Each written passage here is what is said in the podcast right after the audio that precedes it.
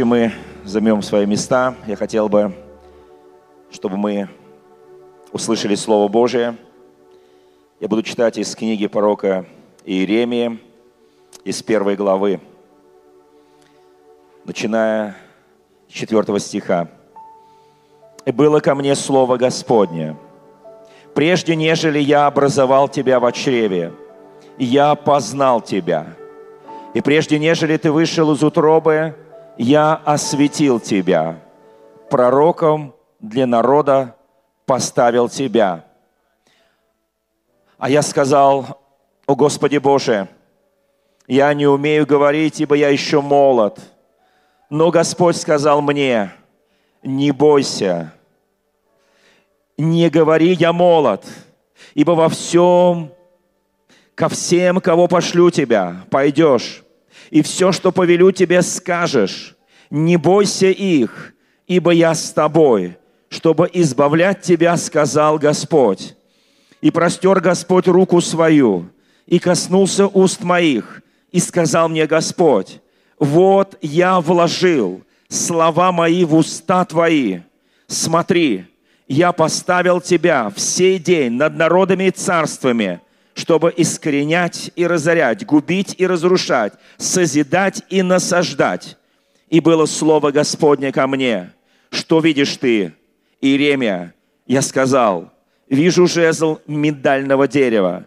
Господь сказал мне, ты верно видишь, ибо я бодрствую над словом моим, чтобы оно скоро исполнилось. Это проповедь, что ты видишь. Каждый из нас каждый день что-то в жизни видит. Открываем глаза утром, мы уже видим. Мы ходим по улицам, мы участвуем в различных делах, мы видим. Наши глаза открыты, наше сердце открыто, наш дух открыт. Вопрос только в одном. А что мы видим? И что необходимо или должно видеть нам? Садитесь, пожалуйста, дорогая церковь, приветствую вас. Спасибо прославление, спасибо музыканты. Мы живем в уникальное, необыкновенное время. Знаете, когда я был подростком, у меня была такая ситуация в моей жизни, что много лет я не мог разговаривать. С 6 до 12 лет я молчал. Так случилось, когда моего отца арестовали за веру Христову. Второй раз он был в узах за Христа, он был трижды репрессирован. Это были вторые его узы. И наши соседи, которые ненавидели нас, они были сотрудники определенных служб. На меня, мне было 6 лет, это была зима, на меня спустили огромного волкодава. И со спины он на меня кинулся, это было для меня неожиданность. И я замолчал на много лет. То, что называется косноязычие или заикание в очень острой форме. Я сейчас не буду рассказывать о тех молитвах, которые за меня были возносимы Господу, о тех, все, что сделали моя мама и мои близкие, но в 12 лет я был в течение сновидения, ночного сновидения. Меня Господь Иисус Христос, которого я видел во сне, который меня полностью исцелил. И вот с тех лет, с 12 лет, знаете, дьявол никогда не хочет, чтобы мы с вами благовествовали Евангелие. Он делает все, чтобы Слово Божие не было проповедано на земле. Он ненавидит Слово Божие. Но мы с вами любим Слово Божие. Бог благ, Бог добр, дьявол зол и несчастен – вы знаете, очень благодарю Бога, что в 12 лет я сказал свою первую проповедь. Это было 48 лет назад. И я с тех пор, не переставая, проповедую Евангелие Царства. Мне уже 60. Вы знаете, для меня было очень интересно, когда на мой юбилей, 60-летний юбилей, пришло около, ну, много моих друзей, и пришло около 60 чиновников, депутаты Государственной Думы, известные люди, чиновники, депутаты и так далее, и представители администрации президента, правительства Российской Федерации. И для меня, для сына репрессированного человека в советское время это было настолько неожиданно. Мы сидели мои две тети, которые пережили все то, что было в советские времена с нашей семьей, они плакали, потому что они слышали, что говорят люди мира сего о церкви евангельской, о церкви Христовой, которая как из пепла была возрождена. И, конечно, когда я слушал то, что говорили тогда, в 60-е годы, в 70-е годы, о церкви, это было одно, из уст этих больших людей, и то, что я слышал на свой юбилей, это было совершенно другое. Я понимал, что для людей мира сего я член президентского совета, член общественной палаты Российской Федерации и прочее, прочее, прочее. Но для Царства Божия я просто его дитя. Я раб Иисуса Христа. Я христианин. Для меня было понятно, что люди мира смотрят на должности, чины и позиции, а Бог смотрит на сердце. Я вспоминаю то время, когда мне было 12 лет. И я помню, у меня был единственный аргумент, когда ночью ко мне явился Иисус Христос, ту ночь, в которой я был исцелен. У меня был единственный аргумент, который я сказал Иисусу Христу, чтобы Он исцелил меня и вернул мне речь. Единственный аргумент, на который он ответил, я сказал, что я буду всю свою жизнь, сколько ты мне дашь, проповедовать Евангелие Царствия. И вот в то мгновение я почувствовал, как Он восстановил меня и исцелил меня. Я знаю, что у Бога есть много аргументов для нашей жизни – я очень благодарен Господу, что мы с вами принадлежим к самому динамично развивающему, быстрорастущему христианскому движению в мире. Я, очень, я еще раз повторяю, самому быстро развивающему, быстро растущему и доминирующему в христианской церкви в мире. Мы с вами часть этого великого движения. Я это говорю не для гордыни нашей. Я говорю в глубоком смирении и сокрушении моего духа, Потому что Писание написано, кому много дано, с того будет много и спрошено. И если с тебя, скажи соседу, с тебя Бог очень много спросит. Скажи другому соседу, потому что Он тебе очень много дал. Он очень много дал. Мы с вами носители слова, носители откровения. Мы с вами Божьи люди, взятые им, им в удел. И нам весьма много дано. Сегодня пришло время, когда это много дано, должно быть реализовано. Дорогие мои, мы должны открыть те дары и таланты, данные нам Богом, которые многие из нас, к сожалению, часто запечатывают и кладут куда-то туда, где-то далеко, в потаенные комнаты, и думает, Господь, ты там ничего не увидишь, я уже иссяк. Не, драгоценные, у нас мы только начинаем. По сути, мы только начинаем. Вы знаете, когда я был молод, тогда в 12 лет, первое, что я сказал папе, я сказал, папа, все, что великого было в церкви, вы сделали без нас. Знаете, вы нам ничего не оставили. Когда закончился советский период времени, пришла свобода, я еще раз сказал, пап, ну где все те великие дела Божьи, те подвиги, когда церковь была гонимая в Советском Союзе, когда она жила дарами, откровениями, видениями, когда она руководствовалась божественным откровением, ни на одно служение мы не шли, если не было от Господа Слова Божьего и Слова откровения. Что народ будет защищен, будет охрана Божья, будет помазание, будет действие Святого Духа. У нас не было ни одного богослужения в те советские времена, чтобы не действовал сила Духа Святого, чтобы не действовали дары пророческие, дары откровения, дары истолкования. Мы тогда жили этим – я сказал, пап, вы все, вот все, что было тогда, мы сейчас вступаем в период свободы, в период новой России, в период новой возможностей, благовестия Евангелия, абсолютной свободы, которая ничем не ограничена. Папа сказал, подожди, сынок, на твой век еще хватит. Знаете, мы еще с вами не до крови сражались. Я еще раз подчеркиваю, мы принадлежим к очень великому движению во всем мире – мы национальная российская церковь. Мы принадлежим к великой церкви Христовой, которая из всех народов, племен и языков. Давайте это помнить. Мы с вами не одни в этом великом мире. Евангельская церковь, крещенная, я подчеркиваю еще раз, крещенная Духом Святым, сегодня доминирующая в мире. Более 600 миллионов за 100 с небольшим лет – когда где-то ближе к концу 19 века Господь послал поздний дождь на землю. Нет, не 21 век, я подчеркиваю конец 19 -го. Первые капли позднего дождя. И было возрождение евангельской церкви, которая на протяжении столетий была, я бы сказал, в забвении, потому что религия и политика слились воедино.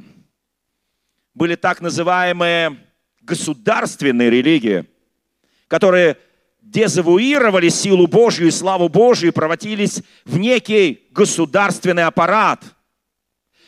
Вы знаете, я очень благодарен Богу, что в конце 19 века первые капли упали, потом 20 век во всем мире и начало, особенно бурное 21 века, мы вышли на очень важное место в христианстве мировом. Я приведу просто некоторые цифры, чтобы было понятно. В мире чуть примерно около 1 миллиарда 150 миллионов католиков, из которых примерно 120 миллионов – это люди, харизматические католики, крещенные Духом Святым. Это наши с вами братья. Вообще все христиане и православные католики наши с вами братья и сестры. Скажи, они мои братья, они мои сестры. Вы знаете, Бог оттуда барьеров не видит. Бог един, провайдеров много, слава Богу. Мы же тут все компьютеризированные, да? Гаджетовые все люди, да? Дорогие мои, я очень благодарен Богу за то, что в мире около одного миллиарда протестантов, из которых 600 миллионов с небольшим это наши с вами единоверцы, это евангельское движение христиан, крещенных Святым Духом. Это люди, которые нуждаются каждый день в Боге, которые живут каждый день Богом, которые проецируют свою жизнь в этот мир через откровение свыше, через дар Святого Духа.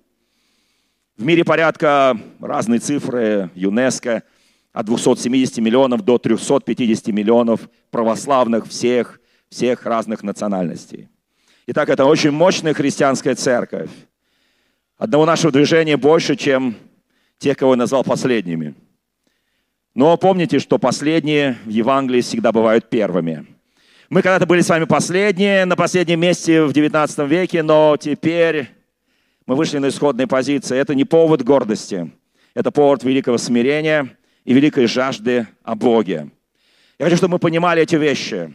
Евангелие сегодня мощно проповедуется во всем мире – Сегодня востребован Дух Святой. Мы недавно праздновали величайшие праздники. День Святой Троицы, в русской традиции Духов день еще, и День Святой Пятидесятницы, или в еврейской традиции Шивот, или неспослание Торы. В этот день на Синае Моисей получил 10 заповедей, то есть закон. И в этот день в Иерусалиме, в Сионской горнице, 120 человек были крещены Святым Духом. Это получение нового закона. Иисус Христос в 14 главе и в 16 главе Евангелия от Иоанна сказал своим ученикам, для вас лучше, если я уйду. Кто согласится с этим? Да, но мы соглашаемся. Знаете, вообще для них это звучало как приговор. Он с ними, с ними, с ними, с ними. Они так к нему привыкли, они без него уже себя не мыслили. И вдруг он говорит, для вас лучше, если я уйду.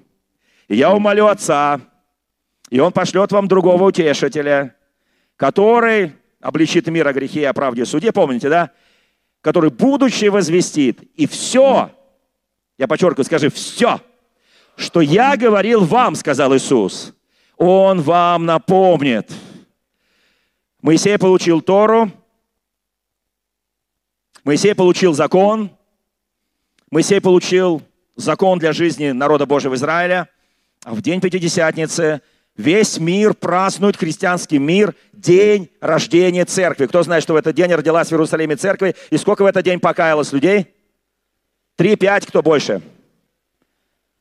Три. Там же написано, между прочим. Три или пять? Покажите, три или пять? Три. Понятно. Можно уже не посылать вас в библейскую школу, вы уже знаете это число три. Слава Богу. Да, на самом деле три. Это день рождения церкви. Но мы должны понимать очень глубинные вещи. В тот день, когда Моисей спустился с горы, в тот день он спускался с горы вместе со слугой своим, Иисусом Навином. И он увидел народ Божий, спускаясь с горы, с горы, которая была покрыта мглой и дымом, которая клубилась от огня, гора, на которой он слышал глаз Божий, который говорил ему величайшие законы – по которым сегодня живет весь цивилизованный мир. Не убей, не укради, не прелюбодействуй, не пожелай. Помните эти законы, да? Почитай отца и мать, да не будь у тебя иных богов пред лицом моим, не служи им, не поклоняйся, не сотвори себе изображение того, что вверху, не того, что внизу. Ибо я Бог, Бог-ревнитель. Помните, да? Я Бог, Бог-ревнитель. И когда он спускался с горы, он увидел народ, который бесчинствовал, который блудодействовал, который играл в сексуальные и прочие пьяные оргии. Он увидел народ. Он сначала подумал, народ ликует. Народ ликует от того, что закон получен. Но он увидел, что они сделали себе золотого тельца и поклонялись золотому тельцу. Услышьте меня, тогда он во гневе. Написано, да не зайдет солнце во гневе вашем. Поднимите руку, что мы же все гневаемся, да? Но не согрешаем, правда? Скажи, я гневаюсь, но я не согрешаю. И что никогда солнце не заходит в моем гневе. Скажи, никогда. Я к вечеру такой потрясающий, пушистый, белый христианин. Когда я прихожу домой, жена просто радуется, хотя полдня я гневался на беззаконие, на отступление и на многие вещи, на грех, который доминирует. Но когда я прихожу, солнце зашло, я уже все, я спокоен, я свободен. Я очень добр, Правда, друзья мои, кто скажет? Но Моисей гневался. Моисей гневался. Он, между прочим, был наикратчайшим человеком на земле. Скажи соседу, ты кроткий человек. Но еще нужно пройти путь. Этот путь будет непростой. Ты кроткий человек. Давайте по пророчествам друг другу скажи, ты кроткий человек. Так говорит Господь, ты кроткий человек. Потому что мы должны мотивировать друг друга.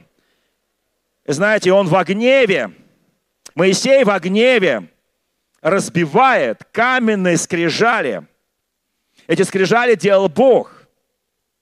Он сделал скрижали, перст Божий написал слова закона. И Моисей разбивает эти скрижали, они разбиваются на мелкие кусочки. Для нас это святотатство, это равносильно, что взять Библию и разорвать. Я видел, как в советские времена, когда у меня отбирали священное писание, когда я благовествовал там, где учился, и моим друзьям, просто товарищи, которые нас преследовали, они просто брали эти Библии, Евангелия, разрывали их. И я думал, сейчас Бог их поразит, но Бог их почему-то не поражал. Для меня это святая книга. В советские времена я не мог опустить ее ниже талии. Это считалось бесчинство и богохульство. Я не мог там ничего подписать, ничего туда вложить. Сейчас у нас половина Библии – это закладки, и вся она испещрена красным, желтым, зеленым и так далее. Лучшие места – золотые стежки. Но слушайте, в советские времена было другое. Я думаю, почему ты их, Господи, не поразил, когда они разрывают Священное Писание или сжигали Священное Писание. Но потом, когда пришло время, эти товарищи стали хорошими христианами. У Бога есть всегда милость. У Бога есть всегда милость и милость всегда превозносится над судом. Дорогие мои, вы знаете, я понимал, что то, что сделал Моисей, и я понимаю то, что произошло в средние века, новой эры, те скрижали были разбиты. Скрижали данные церкви – Услышьте меня сейчас. Скрижали, помазание Божие, откровение, которое было дано в момент рождения церкви в день Пятидесятницы, оно на протяжении средних веков превратилось в политические игры, крестовые походы и многое что другое, когда от имени церкви сжигали людей, когда от имени церкви покоряли мечом и огнем. Послушайте, не это дал нам Бог. Это другая власть и другая сила – это другое помазание. И как только религия начинает использоваться в политике, это уже не, не чистое Евангелие, услышьте меня. И потом Моисей и весь народ, уничтожив золотого телеца, они смиренно стояли пред Господом. Что я вижу сегодня? Что ты видишь сегодня? Как ты смотришь на сегодняшний мир? Что ты видишь в этом сегодняшнем мире? Чему поклоняются люди? Что для людей самое дорогое, самое драгоценное? Бог, имя Иисуса Христа или что-то другое? культ силы, культ денег, культ материального. Что сегодня самое дорогое? Какие тельцы сегодня сделаны на земле?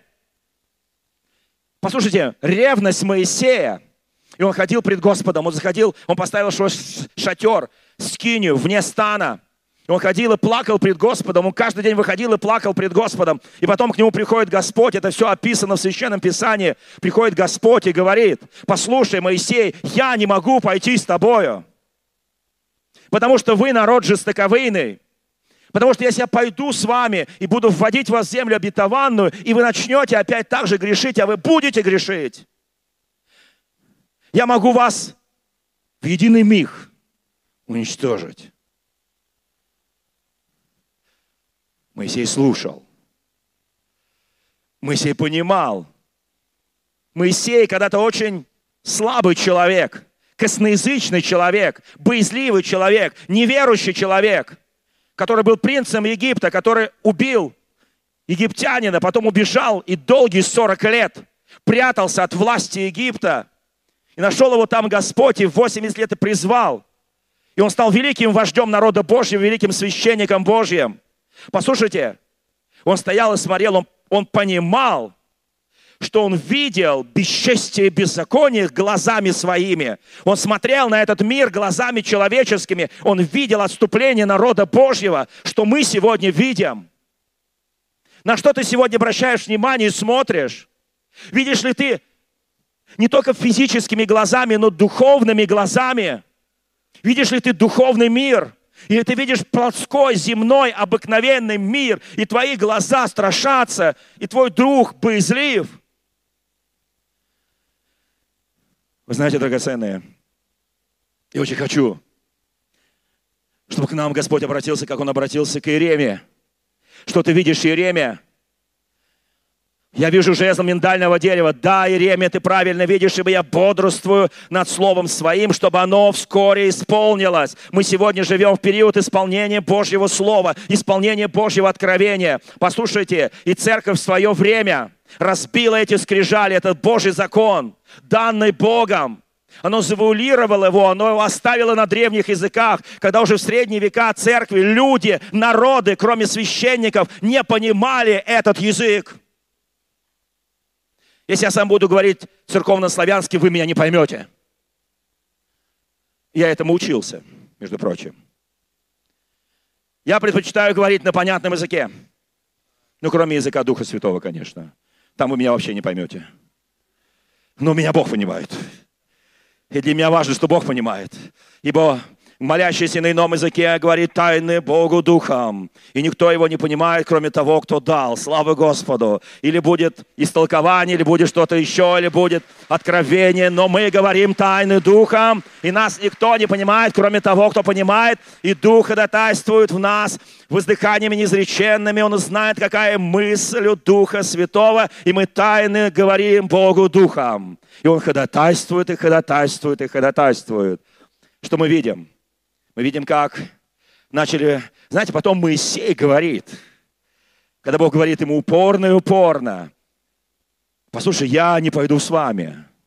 Я пошлю ангела моего, который ведет вас в землю обетованную.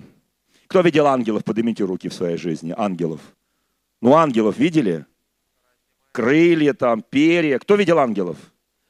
Есть в Америке один там иммигрант, между прочим, мой родственник, который охотится за перьями, золотыми зубами. Я сейчас не буду о нем проповедовать, для меня это полная ересь, конечно. Вот. Но послушайте, но я видел ангелов в своей жизни. Каждый христианин должен понимать, что рядом с тобой Бог поставил ангела своего. Даже апостольская церковь, когда Петр пришел с узилища, с тюрьмы, и он стучался, когда вся церковь молилась, то служанка говорит, там Петр стучится, помните? Они говорят, ты сумасшедший, он в тюрьме сидит. Он опять продолжает стучаться, он говорит, Петр стучится. Они говорят, это не он, это ангел его. Они верили в это. Они верили, что за Петром всегда ходил ангел Петра. Кто верит, что за нами рядом, вокруг нас есть ангелы Божьи? Иногда они себя открывают нам. Ты вдруг упал, переходя дорогу, не попал под машину. Думаешь, что я упал на ровном месте? Ангел тебя подтолкнул просто, ты быстрее шел. И не ловил галок, а смотрел направо и налево. Ты ему еще нужен. Много раз Господь посылал своих служебных духов. Я сейчас не об ангелах проповедую. Понимаете, они играют колоссальную роль в земной жизни людей, колоссальную роль. Я видел своими физическими глазами этих ангелов. Я видел их в сновидениях. Ну скажи, я тоже хочу это увидеть. Ну пусть это не будет целью твоей жизни, не заморачивай себя. Вот не заморачивай, все, у меня теперь цель жизни после конференции, увидеть ангелов Божьих, как они нежно на руках своих несут меня. Помните, Иисус Христос, дьявол сказал Христу, помните, дьявол сказал Христу, бросься с этого крыла храма, ибо ангелом своим, кто помнит, заповедую, что нога твоя не коснется, то есть не притнет, то есть не сломается, ты не разобьешься о камень. Иисус сказал, Господу Богу одному поклоняйся, одному Ему служи, и не искушай Господа Бога твоего. Любое поклонение любому ангелу – это искушение Богу. Слышите меня? Они суть служебные духи, которые завидуют, простите, я это слово употребляю, нам, людям. Потому что мы созданы по образу и подобию Божьему. Мы не служебные духи, мы не духи, мы созданы по образу и подобию Божьему. Поэтому у нас есть настоящее и будущее. Слава Богу! И оно с Богом, и оно в небесном Иерусалиме. Ангелы будут нам и там служить, а не мы им будем служить. И Бог говорит, Моисей, я ангела пошлю своего, самого лучшего. Я догадываюсь, как его даже имя. Скорее всего, Архангел Михаил. Архангел Михаил, который защищает Израиль, да, тогда еще Израиль только родился. И Моисей говорит, нет. Сколько раз ты спорил с Богом? Подними руку. Кто спорил вообще с Богом? Ну, по молодости, пока вы не были христиане, мы все спорили с Богом, говорили, нет, нет, нет, нет, нет, нет, нет, нет, нет. Нет и никогда нет. Пока Он не коснулся тебя, мы сейчас достаточно часто спорим с Богом. И говорим ему сотни аргументов, почему нет. У Моисея был один аргумент. Нет. Нет, Господи. Если ты, он, между прочим, с ним был на ты. Поднимите руку, кто еще с Богом на ты. Что боимся? Поднимайте все руку-то. Мы же говорим, ты Господи. Мы же говорим, вы Господи, Отец, Сын, Дух Святой. Да, мы верим в Святую Троицу, да и аминь. Мы верим в Бога Отца, в Бога Сына, в Бога Духа. Послушайте, но, друзья мои, мы к Богу обращаемся не на вы, а на ты. Мы говорим, ты Господи, ты Господи. Мы так любим говорить Богу. Иисус, мой брат, мой друг. Иисус. Мы говорим на ты. Мы даже, простите меня, Духу Святому говорим на «ты», который, вот как Слово Божие, да, он острее меча острова, который проникает до глубины разделения наших составов, мозгов, костей, всего, судит помышления, который знает о нас буквально все. Мы говорим, ты, Дух Святой. Доброе утро, написал один человек книгу. Помните, доброе утро, Дух Святой. Я, я потом дописал добрый день, еще добрый вечер. И доброе утро, и добрый день, и добрый вечер, и доброй ночи, и все вообще доброе. И когда я просыпаюсь, ты еще со мной, говорит псалмопевец. Вы знаете, поэтому не только утром мы с ним встречаемся, 24 часа в сутки. Итак, драгоценные, вот это очень важно. Хочу, чтобы мы понимали эти вещи. Дух Святой все объемлет, Он во мне, Он везде. Он могуществен. И Моисей говорит, если ты не пойдешь с нами, скажи сейчас Господу, если ты, Господь, не пойдешь с нами, если ты не пойдешь с нами, не выводи нас отсюда. Если ты не пойдешь с нами, не выводи нас отсюда. Ты мое упование, ты моя надежда. Ты все, что у меня есть в этой жизни, мой дорогой Иисус Христос. Не выводи меня отсюда, если ты не пойдешь со мной, Господь.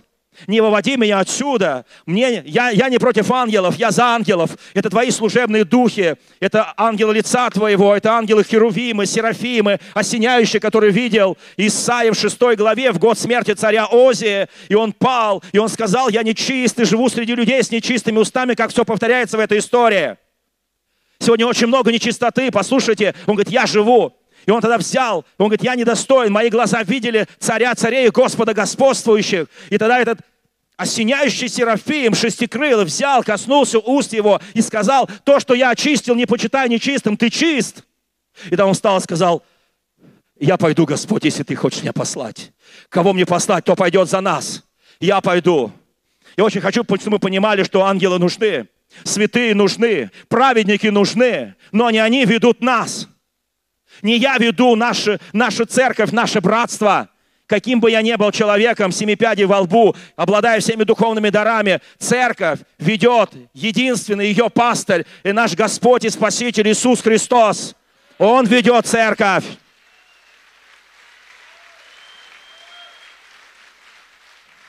Мы не против ангелов, мы не против святых. Мы не против сонма святых, великих Божьих, христоцепцев, страдальцев. Мы не против, но не они ведут нас. Они наставляют, учатся, молятся, поддерживают, утешают, ободряют. Но церковь ведет Христос, Он ее пастор. Я хочу, чтобы мы понимали эти вещи. И Моисей сказал, если ты не пойдешь. Знаете, церковь переживает разные периоды, разные времена. Сегодня вечером я буду об этом говорить более подробно, о сегодняшнем времени, о том, что делать в сегодняшнее время. Более того, скажу, у нас в понедельник будет серьезное совещание. Наши юристы, наши специалисты, эксперты, э, наши, э, скажем, руководители высокого уровня, мы соберемся, чтобы нам посмотреть, как нам, я хочу сказать очень важную фразу, исполнить, услышите меня, пожалуйста, исполнить тот закон, который подписан президентом. Пока он не был подписан, мы все говорили нашу позицию – Пока его обсуждали в Государственном Думе в Совете Федерации, я выступал на всех площадках. Я писал письма президенту, я писал письма э, руководителю Государственной Думы, Совета Федерации и так далее, чиновникам, министрам. Я писал, потому что я их лично всех знаю. Я писал нашу позицию, что это противоречит Конституции, противоречит здравому смыслу, противоречит закону. Но с того момента, когда президент подписывает, мы с вами скажи, я законопослушный человек. Я буду исполнять этот закон. Как написано в Евангелии. Кесарю Кесарева, Богу Божие. И как я скажу сегодня вечером, скажут апостолы, когда их вызовут в Синдрион и вообще там в другие места, кого нам лучше, кого нам, кого нам слушать больше, Бога или человеков? Послушайте, но в послушании Богу мы исполним этот закон, и это усилит церковь. Это сделает ее более ревностной, более дерзновенной, более жаждущей, более нуждающейся в повседневном водительстве Святого Духа, чтобы Святая Троица, День Пятидесятницы, оно не просто были дальним праздником, но чтобы они было сегодня в действии, в действии, потому что исполнить закон можно только человеку, водимому Святым Духом, имеющий откровение, как в администрировании церкви мы сделаем все. Поверьте, мы сделаем все. Мы сами русские люди с русским менталитетом, ну, почти русские люди, потому что есть такая пословица, любого русского поскреби, татарина отскребешь. Поэтому слово «русский», я еще раз подчеркиваю, для меня это образ жизни, это язык, это государство. Это мы, мы все разных национальностей, но мы все вот по менталитету русские. И русский человек, он выживает везде – Будь в Германии, будь в Америке, будь на острове Слоновой Кости или где-нибудь в ЮАР, или где-нибудь в Канаде, он выживает. И местные аборигены, американцы, немцы говорят, слушайте, мы тут живем несколько поколений, у вас уже есть все, а у нас ничего.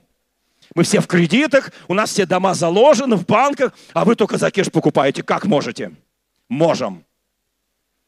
Могем и можем. Потому что в советское время мы научились. Потому что в царское время мы научились. Потому что в постсоветское время мы тоже научились. Наш человек выживет везде. Скажи соседу, ты выживешь везде и исполнишь Божий закон, исполнишь Божье посланничество, Божью миссию. Наступает уникальное время, слушайте. Нам сегодня законодатель говорит, не надо заниматься миссионерской деятельностью, а мы не будем. Мы будем распространять нашу веру, как написано в Конституции Российской Федерации. А не надо дома. А мы дома, написано 16 статья закона, пункт 2 написано, что мы имеем право дома проводить богослужения, обряды, таинства и все. Мы будем проводить. И законодатель не мешает. Нам вообще ничего не мешает. Мы знаем, что мешает людям, которые плохо танцуют и вообще. Нам вообще это не мешает. Мы законопослушные. Мы будем исполнять закон. Написано, закон добр. 13 глава послания к римлянам написано, что вся власть от Бога и закон, и не, не зря человек власти носит меч, чтобы карать беззаконие и защищать праведных. Правда? Скажи, я праведный. Скажи, меня этот закон будет защищать. Мое благовестие он будет защищать. Мое служение он будет защищать. Он будет защищать церковь. Но, вы знаете, во Христа не, надо, не, не только нужно веровать, но иногда страдать за Него. Скажи слово, скажи себе, страдать придется. Страдать придется. И это великое благо. И христиане засияют, как звезды в ночи. Я верю в это. Вы знаете, когда президент подписал закон, мы все должны его исполнить. Конечно, мы будем поработаем с э, Конституционным судом, потому что здесь нарушена явно Конституция. Мы поработаем, э, в общем, поработаем. Придет новая дума, с ними тоже поработаем, поработаем. Ну, на это нас избирало и братство, на это нас избирали и драгоценные братья и сестры, что мы там поработали, мы поработаем. Но, друзья мои, важно исполнить закон, как написано в Евангелии. Мы не нарушители закона, мы исполнители закона. И я верю, это усилит позицию церкви. Придут тысячи тысячи, десятки, сотни тысяч новых спасенных придут ногам Иисуса. Я в это абсолютно верю. Я в этом не сомневаюсь. И когда Моисей сказал, если ты не пойдешь с нами, не выводи нас отсюда. Он сейчас сказал аккуратно, он не оскорбил ангела – он не оскорбил. Ангелы Божьи – это очень важная, скажем, структура Божьего Царства. Помните в послании Иуды? Кто знает, что Иуда написал послание, прежде чем успел? Не хочу сказать слово «повеситься». Это другой Иуда, да? Мне мой внук сказал, пап, дедушка, а как он успел написать послание? Он же отрекся, он предатель, он Иуда. Кто называл своего сына Иудой? Поднимите руку. Нет, Иудочка мой. Никто так не называет своих детей. Мы называем Тимофей, Павел, Петр, Андрей. Правда, да? Такие домина, доминирующие. Александр. То есть такие вот имена, которые вдохновляющие, да, которые доминант. Иудушка ты мой. Я что-то не помню таких имен в русской традиции. Вот. Вы знаете, хотя в еврейской традиции весь народ Божий называется иудеями, от слова «иуда». Вы знаете, я когда служил в армии в советские времена, и у нас, я служил в Забайкале, в районе Борзи, Манчжурии, Даурии, у нас была голубая дивизия. Так она официально называлась. Мне сейчас стыдно говорить, что я служил в голубой дивизии. Ну, вы же понимаете, что это была голубая дивизия, то есть воздушно-десантная. Вы понимаете, да? И мы даже с гордостью говорили, мы голубая дивизия. И враг бежит. Прошло всего какие-то несчастные 30 с лишним лет. Я демобилизовался почти 40 лет назад. И я сейчас так тихо говорю, я служил, да, вот как дивизия называлась? Ну, называлась она, называлась. Павел пишет, приветствуйте друг друга лапзанием святых. Кто знает, как переводится на русский язык, это замысловатое церковное слово лапзанием святых. Целованием, правильно. Брежнев с Хонекером целуются. Вы понимаете, друзья мои, мы сейчас даже себе представить не можем, что два брата пришли на служение, приветствуют друга лапзанием святых. Скажут, опа, а мы не знали. Нам стыдно. За слово, что ли? Я наоборот буду делать так, как написано в Священном Писании, и мне глубоко все равно, что обо мне скажет мир, потому что я это делаю свято, чисто, целомудренно, я это делаю праведно. Послушайте, друзья мои, да, может быть, сегодня, в 21 веке, мы как бы не расположены вот таким вещам, да, но послушайте, Слово Божье, оно острее меча обоюда острова, оно молот, который разбивает скалы. На, мне не стыдно за Слово Божие. Я очень люблю радугу, послушайте, потому что Бог сказал после нового потопа, радуга это символ того, что Бог больше не потопит этот мир. Я очень люблю этот символ. И мне глубоко все равно, что какие-то садомиты и гамориты эту радугу взяли своей эмблемой.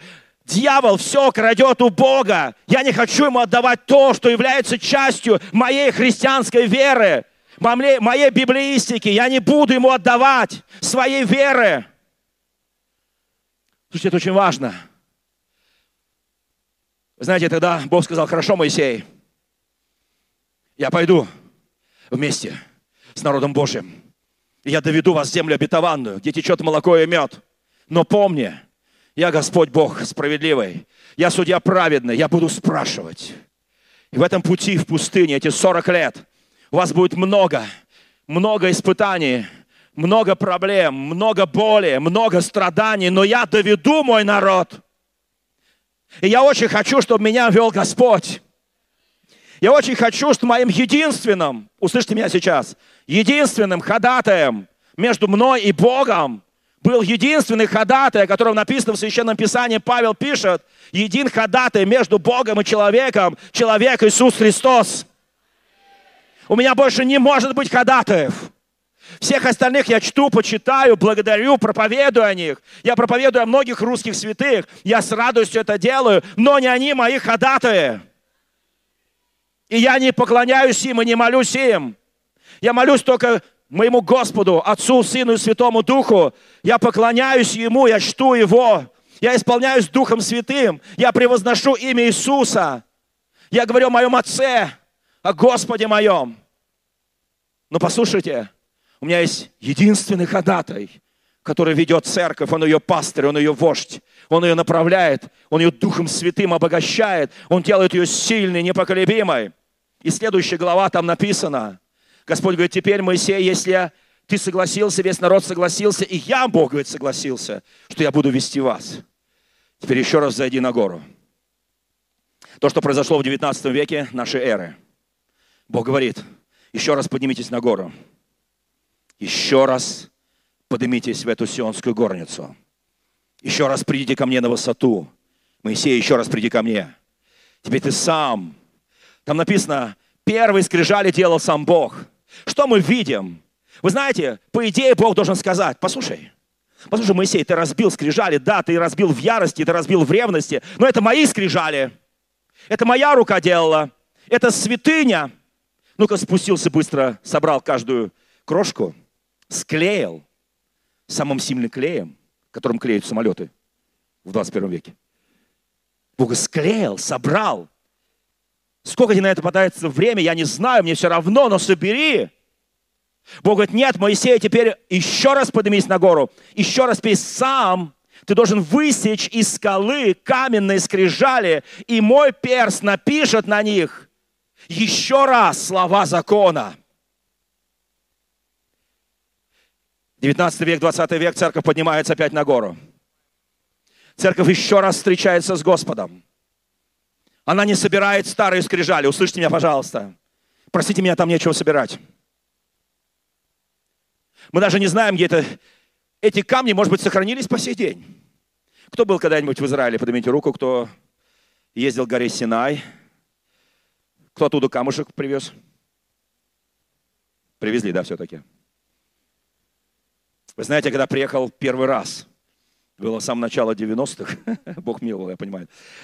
Я когда приехал первый раз, нет, не Синай, на Синай я приехал позже, я приехал в Вифлеем, земля Иудина, место рождения Иисуса Христа. Я пришел на поле пастушье, там, где пещера, там, где ангелы пели, там, где стоял, там, где родился Христос. Знаете, и я в такой ревности, знаете, нас водил там э, этот гид и говорит, что вот, ничего брать нельзя. Это вот. А вообще потом говорит, ну берите, ладно. И я себе тоже взял камушек. Думаю, боже мой, это же камушек с этого поля. Я забыл, что прошло уже 2000 лет. Просто на том месте, когда присутствуешь, такая благодать Божия, такой вот, тебя все просто погружает в благодать Божию, да. Я взял камушек один, камушек второй, моей жене говорю, тоже возьми камушки. Вот. Потом, когда мы утром рано переночевали там в гостиницу, утром рано уезжали, я смотрю, идут э, большие такие огромные э, самосвалы, огромные какие-то, вот, типа как вот у нас на карьерах, да, такие белазы огромные, и завозят на это поле много камней который в течение нескольких дней народ увез с собой. Это такой бизнес у них, видимо, знаете. Я думаю, боже мой, я потом спросил, откуда, из какого карьера везут. А говорит, откуда там с арабских стран. Думаю, боже мой. Я потом выбросил эти камни. Вы знаете, я не хочу собирать камни старые скрижали. Я хочу, я потому что понимаю, что не вливают нового вина. В мехи ветхие, скажи, не вливают. Скажи, у меня мехи новые. И в эти новые мехи Господь Духом Своим Святым влил новое вино. Это новое вино во мне. Я не собираюсь питаться чем-то тем, что когда-то было, может быть, очень важно. И Моисей трепетно держал, но он все это разбил. И я благодарю Бога, что 19-20 век церковь поднялась опять на эту гору получила от Господа помазание, силу, власть. Вы знаете, это не вторая пятидесятница, это продолжение пятидесятницы. Я не верю во вторую пятидесятницу. Она была единый раз, и она неповторима. Послушайте, друзья мои, но просто мы разбили эти скрижали. На протяжении столетий мы разбили эти скрижали. Но Бог явил великую милость. Мы поднялись еще раз туда. Мы взяли эти скрижали. И Бог говорит, я пойду с тобой. Я доведу тебя до вечности, до земли обетованной. Драгоценные мои, слава нашему Господу. Итак, что мы видим сегодня? Мы видим, что Господь нам повторяет говорить еще раз и еще раз. Прежде нежели я образовал тебя в чреве, скажи соседу, прежде нежели Бог тебя образовал. Я познал тебя, говорит Господь. Он познал тебя, скажи. Прежде нежели ты вышел из утробы материнской, Он осветил тебя, пророком для народов поставил тебя. Это наша миссия вы знаете, приходит время, как говорит один малый пророк, что люди будут ходить от моря до моря, ища не хлеба, ища не пищи, ища не воды, а будут искать Слово Божье. Это Слово Божье, оно сегодня будет доминирующее в жажде людей. Да, нужно доносить современными методами. Да, нужно доносить, вы знаете, я тут недавно, я даже это в церкви сказал. Вы знаете, что наша Евангелие, наша Библия написана на языке Пушкина. Кто знает об этом? Синодальный перевод, который мы празднуем в этом году 140-летие синодального перевода, когда впервые было переведено на русский язык Священное Писание 140 лет назад, 1800, кто скажет, какой год? 76 спасибо. На русский язык впервые было издано Священное Писание. Это был язык Пушкина, язык Владимира Ивановича Даля. Кто помнит, Даль такой был, Даль. Великий знаток русского языка, протестант по вероисповеданию. Итак, друзья мои, это очень важно для нас. Это написано, кто помнит стихи Пушкина? Можно я процитирую? Ямщик, бразды пушистые взрывая, летит кибитка удалая, ямщик сидит на облучке, в тулупе в красном кушаке. А, кто понял, о чем здесь идет речь? Ну, поднимите, кто понял, может, кто-то не понял. Бразды пушистые, взрывая – летит кибитка удалая. Знаете, в четвертом классе лучшей московской школы. Там преподают Слово Божие, вы знаете, да, сейчас у нас там есть всякие классы, там э, этика, религии и прочее, прочее. Решили проверить, потому что весь класс сдал на отлично, закон Божий, все. Решили понять, как ученики понимают, о чем вообще написано в Священном Писании. Четвертый класс. Это современные дети, москвичи, современные дети. Им прочитали это стихотворение – Простое стихотворение, правда, да? Знаете, что написали дети? У них же, они же современные дети. Вот они так понимают Священное Писание. Они же по-современному мыслят. Они написали, бразды пушистые взрывая, летит, кибит, кудала. И слово летит означает летит. Это в менталитете нас, советских, еще летит, это еще как-то едет быстро. И они написали, бразды пушистые взрывая, бразды взрывая, летит, кубитка удалая. Они писали, что это летательный аппарат. А, аппарат. Это они так интерпретировали, они их выучили стихи, они их рассказали на отлично. Но когда спросили, что это значит, они говорят, это кубитка, такая вот э, космический аппарат, который летит, вокруг себя взрывает все, бразды, все вокруг пушисто, взорвано, и там какой-то сидит какая-то птица, такая инопланетянка, которая кидает вокруг себя бомбы, кибитка удалая, ямщик, ямщик это у них птица, которая сидит на облучке, вот, на каком-то космическом там аппарате, и все. Это написали четырехклассники. Мы когда пытаемся понять то, что написано две тысячи лет назад в Евангелии, мы примерно рассуждаем так же, понимаете? И слава Богу за, за перевод, который есть у нас синодальный, слава Богу за современный перевод, но мы часто трактуем тексты Священного Писания, как летит кубитка, вокруг все взрывает. У вас ямщики еще ездят по дорогам Сибири, нет? Кибитки тоже ездят с ямщиком в Красном Ушаке, в Тулупе. Но в Москве это давно уже никто не ездит. Если только на выставке где-нибудь. Вы знаете, мы нуждаемся, чтобы Дух Святой напомнил нам все слова, которые говорил Иисус Христос в современном их значении, в современном понимании. Если мы хотим изменить нашу страну, если мы хотим проповедовать в нашей стране, мы должны использовать современный язык, понятный людям, понятный молодежи, понятным подросткам, понятным детям. Я понимаю, что это может делать только Дух Святой. Мы это не можем делать. Только Дух Святой в завершении этой части проповеди, которую я продолжу вечером, на самом деле Он избрал нас. И Он сказал, мы говорим, Господи, Господи, Господи, я слишком молод, я не могу говорить. Бог говорит, нет, ты можешь говорить, я тебя избрал, я тебя поставил. Вы знаете, я так радуюсь. Я уже практически 40 лет как священнослужитель. Я так радуюсь, что встает новое поколение.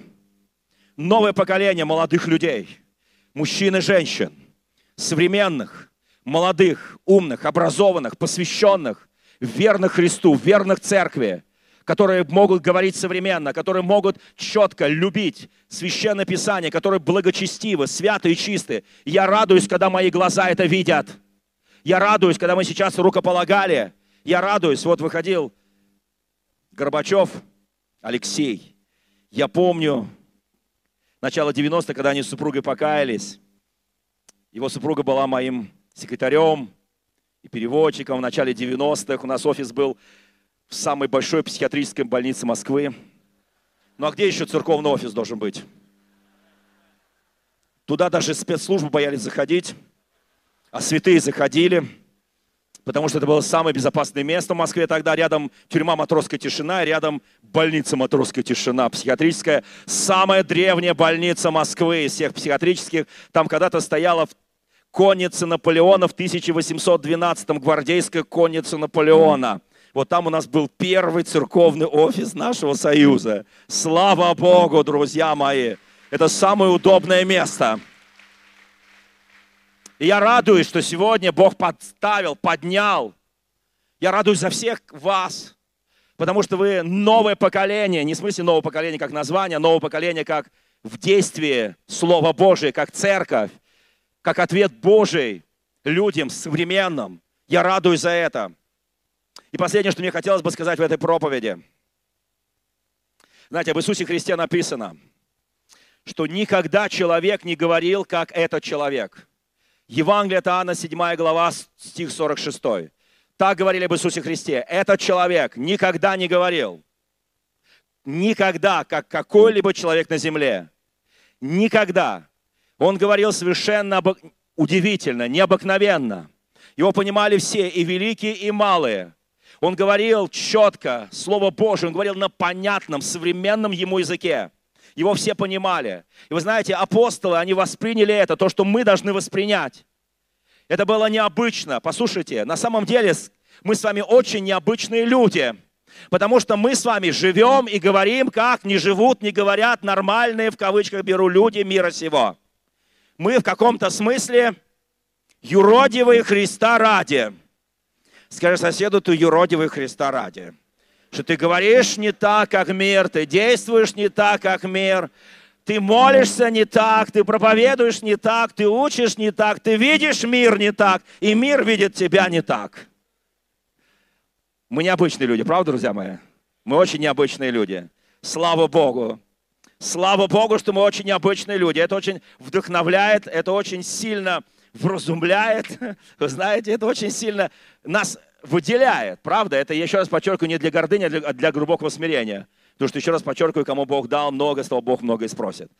Но я очень хочу, чтобы в результате этой конференции мы продолжали действовать, как действовал Иисус и апостолы. Необычно для этого мира. И неважно, какие оценки даст этот мир. Что мы молились так, как многие до этого дня не молились. Так же необычно, как молился Христос и апостолы. В тот день, когда их призвали, помните, они так сильно молились. Господи, сегодня поднялись на Тебя, поднялись на церковь Твою, Синдрион и прочее, против. Но Ты, Господь, как мы, как мы действуем дарами, силы Святого Духа, так точно, чтобы мы смело говорили Евангелие. То есть необыкновенно. Помните эту, эту молитву, да? Когда они молились в 4 главе Деяния апостолов, в 5 главе. И вы знаете, друзья мои, я очень хочу, чтобы мы по-другому увидели мир. Что ты видишь? Мне очень нравится одна история, на которой я закончу эту проповедь. Самария, страшные времена, в 4 главе книги царств. Об этом очень сильно написано. И там сказано, я просто прочту сейчас, чтобы мы услышали. Там сказано, что сирийское войско осадило Самарию. И слуга великого Божьего помазанника и пророка Елисея сказал, Господи, он говорит, я вижу войска вокруг города, кони, колесницы. Господин мой, сказал он пророку, что нам делать? Вы знаете, сегодня этот вопрос стоит перед всей церковью. Что нам делать? Кто знает, что за всю историю России, Российской империи, Советского Союза было всего два важных вопроса. Первый вопрос, кто виноват? Второй вопрос, что делать? Кто виноват? Второй вопрос, что делать? У нас всегда есть две проблемы. Проблема дураков проблема дорог. Если одну проблему можно закатать в асфальт, то что делать с дорогами? Понимаете, да? Всегда есть две проблемы и два вопроса. Кто виноват и что делать? Дураки и дороги. Это вот наша, наша, к сожалению, реальность, да? Но церковь призвана изменить эту реальность. Потому что мы видим хорошие дороги, страну без дураков. И без этих вопросов, что делать, и без тех вопросов, кто виноват. Потому что мы все виноваты. И Христос взял всю нашу вину и пригвоздил властно к кресту Голговскому. И оправдал нас и сделал праведными. И здесь он говорит, господин мой, что нам делать? И сказал он, то есть Елисей, не бойся, потому что тех, которые с нами, больше, нежели тех, которые с ними. Наших больше, скажи, наших больше. И наших будет всегда больше. И не те 12 легионов ангелов, которые там просили, что послал на помощь Господу Иисусу. Послушайте, это так мелочь какая-то. И помолился Елисей и сказал, Господи, давайте встанем сейчас пред Господом.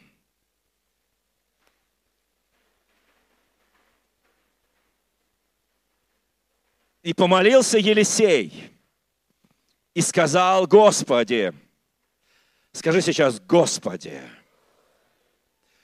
Открой ему глаза, чтобы он увидел. Теперь скажи, открой мне глаза, чтобы я увидел. Здесь сказано, и открыл Господь глаза слуге. И он увидел, и вот вся гора наполнена конями и колесницами, огненными кругом, Елисея, огненный круг Елисея. Он увидел, что вся гора вокруг наполнена конницей и колесницей. Это огненный круг. Послушай, огненный круг. Он увидел. Я хочу, чтобы Бог нам открыл глаза духовные, чтобы мы видели не только мир физический, чтобы мы не ощущали только мир физический, чтобы мы не страшились, не боялись, потому что боящийся несовершен любви, чтобы мы были уверены в нашем спасении, чтобы мы двигались мощно, сильно, помазанно в Духе Святом, потому что это время для России очень важно важно. Его допустил Господь. Послушайте, это не враг глумится, это Бог допустил, чтобы ревность возбудить в Церкви Божьей, чтобы ревность возбудить в народе Божьем, чтобы мы сказали, Господи, вот я возьми меня, освети мои уста, открой мои глаза, открой мои глаза, что ты видишь, Иеремия, я вижу, что ты, Господь, неизменен. Ты сказал, и ты сделал. Ты начал, и ты доведешь до конца. Ты не остановишься на середине, ты доведешь до конца мое дело. И здесь сказано, Господи, я вижу. И он сказал, о, Господь, я вижу, я вижу. И он сказал, Елисей, э, где сказано? И он сказал, Елисей помолился Господу и сказал, порази их слепотой. И он поразил их слепотой по слову Елисея. Вот это вот войско сирийское. Но на российской территории войска сирийского нет. Ну, в Сирии есть, в Сирии всегда была, есть и будет в России. Никогда, никогда мы с ними не расстанемся, потому что как бы Россия, Россия и Сирия, вот они как-то связаны, да, там и так далее, да. И он говорит, порази их слепотой. Он их поразил слепотой. По слову Елисея. Вы знаете, как хочется помолиться этой молитвой? Первое, чтобы Он открыл наши глаза. Мы сейчас только что молились. И я вер, прими веру сейчас, чтобы Бог открыл твои глаза. Ты будешь видеть не только мир физический, ты будешь видеть мир духовный. И не важно, что происходит в мире физическом, послушай, важно, что происходит в мире духовном. Бог открыл. И я верю, что дальше Он просит порази их слепотой. Вот этих врагов порази слепотой. И вышел Елисей к ним и сказал, уважаемые сирияне, что вы тут ищете? Они говорят, да вот человека Божия послали нас тут искать, некого Елисея. А, вы не там его ищете. Пойдемте в город Сирии, пойдемте в Самарию. Он завел, их окружило войско самарийское, помните, да? И говорит, царь говорит, не побьем мы их мечом. И тогда сказал Елисей царю, послушай, царь, ты что, в бою их завоевал? Что, твой меч их покорил? Ты что, их в плен взял, что ли? Это что, твоя заслуга? Это Бог их привел сюда. И говорит, Бог, открой теперь им глаза. И они увидели, что они в окружении войска, и рядом с ними стоит тот, кого они искали. Тот, кого они так искали, послушайте, они понимают. И Елисей говорит, царь, теперь сделай большой пир, накорми их и отпусти их. Я верю, друзья мои, у Бога есть великая милость тем, которые сегодня сражаются против народа Божьего. И если Бог на время поразит их слепотой, но потом откроет глаза, это будет к славе Божьим, чтобы мы их накормили, напоили и отпустили для дальнейшей славы. Услышьте меня, пожалуйста, это духовные вещи. Я хочу, чтобы мы видели не только физический мир, а видели духовный мир чтобы мы видели ангелов Божьих. Нет, чтобы не, не поклонялись им, не служили, но они служили нам.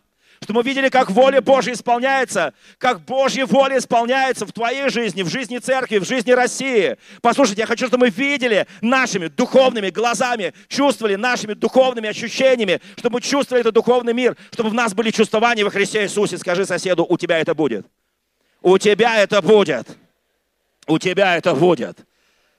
И Бог откроет твои глаза, как этому слуге, и ты увидишь, как видел Иеремия, ты почувствуешь духовный мир, и ты будешь жить в этом физическом мире, живя, работая, трудясь, рожая детей, женясь, э, храня близких. Послушайте, это круг жизни называется. Ты будешь получать профессию, учиться. Ты будешь достойным гражданином России. Ты будешь делать все, чтобы страна была сильной, но ты будешь видеть духовный мир.